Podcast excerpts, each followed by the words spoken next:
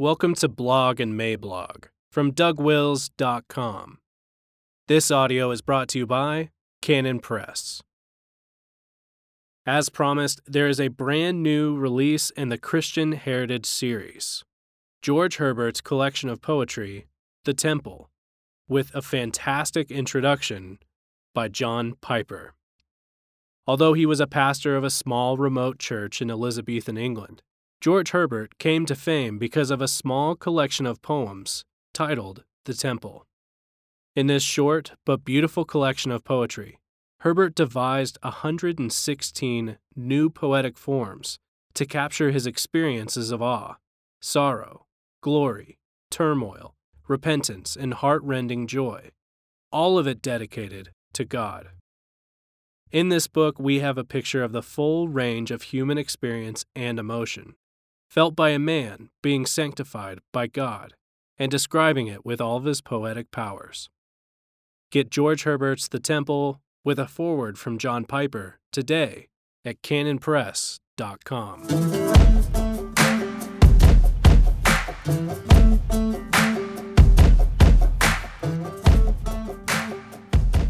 A brief rejoinder to Preston Sprinkle, March 4th, 2020.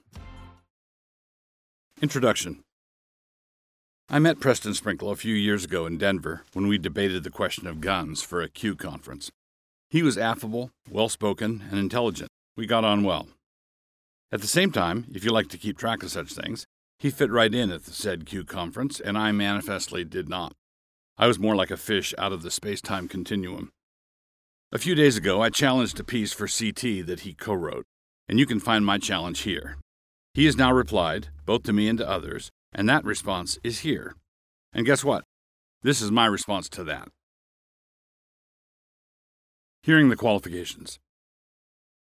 In my original critique, I said that they had barely identified polyamory as a sin.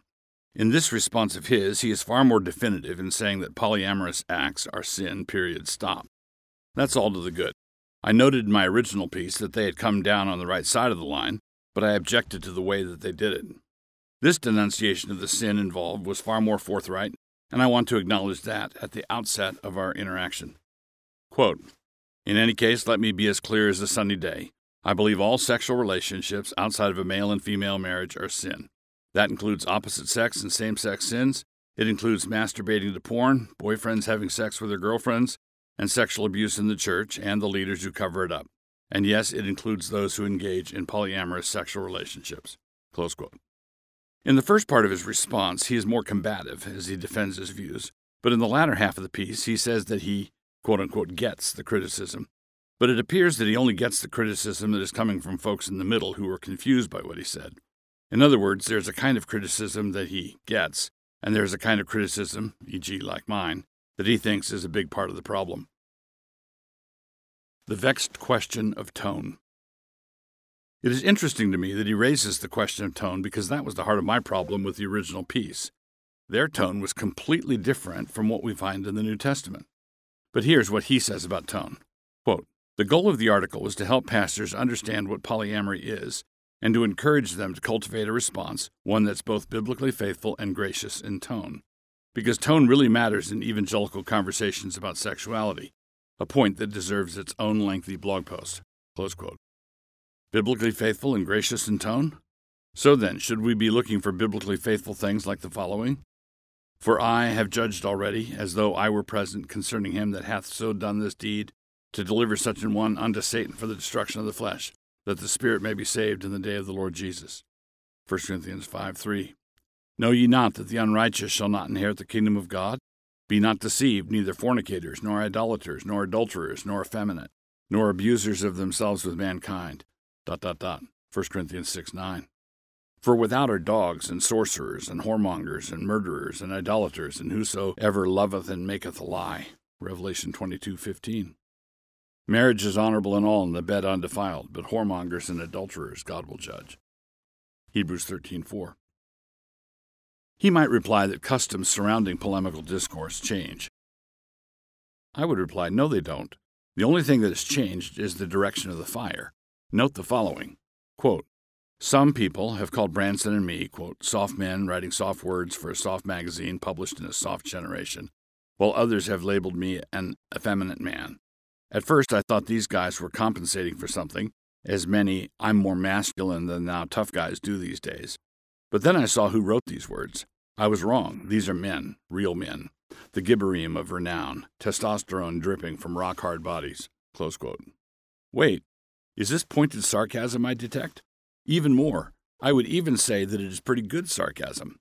Not only that, but I suspect that, and I'm actually kind of proud of him for it, he was attempting to body shame me. So, where is it aimed? At the fellows who want to carve out a spot for their suburban seraglios? Heaven forfend, no, toward them, we take special note of all the happy things that attracted them to such a lifestyle, assuming the best about their yearnings for community and hospitality. We leave out of the equation the possibility that such a guy might be attracted to the idea of having sex with multiple women. And so the sarcasm is reserved for the people who object to such uncleanness a little more forcefully than Preston wanted them to. Quote, we want leaders to construct a robust biblical and pastoral response that's rooted in God's vision for marriage and sexual expression, seasoned with grace, and eager to help people live into the divine image we've been created in.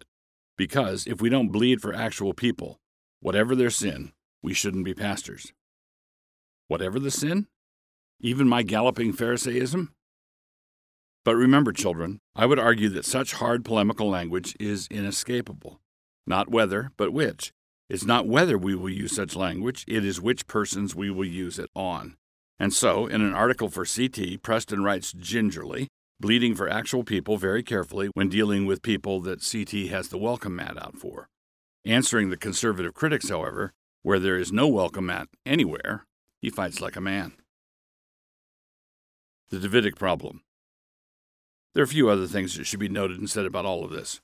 Quote, we need to start thinking now about polyamory, and we need to ask hard questions and not settle for trite answers.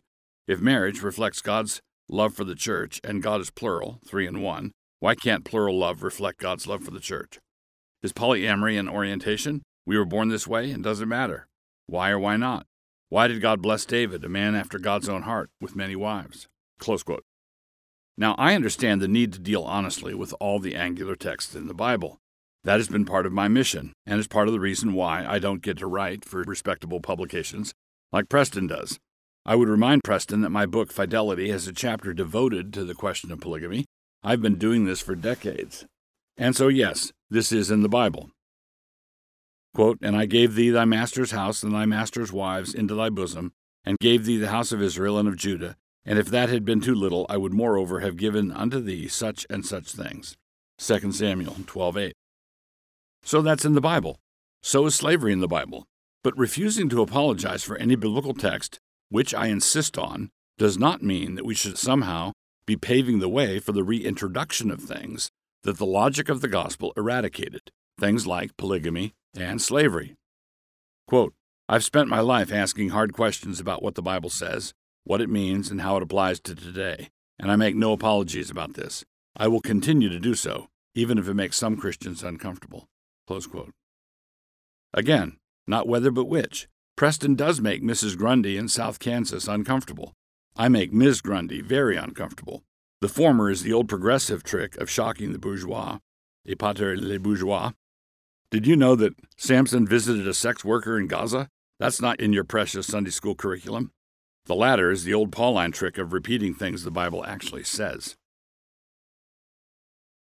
Revoice.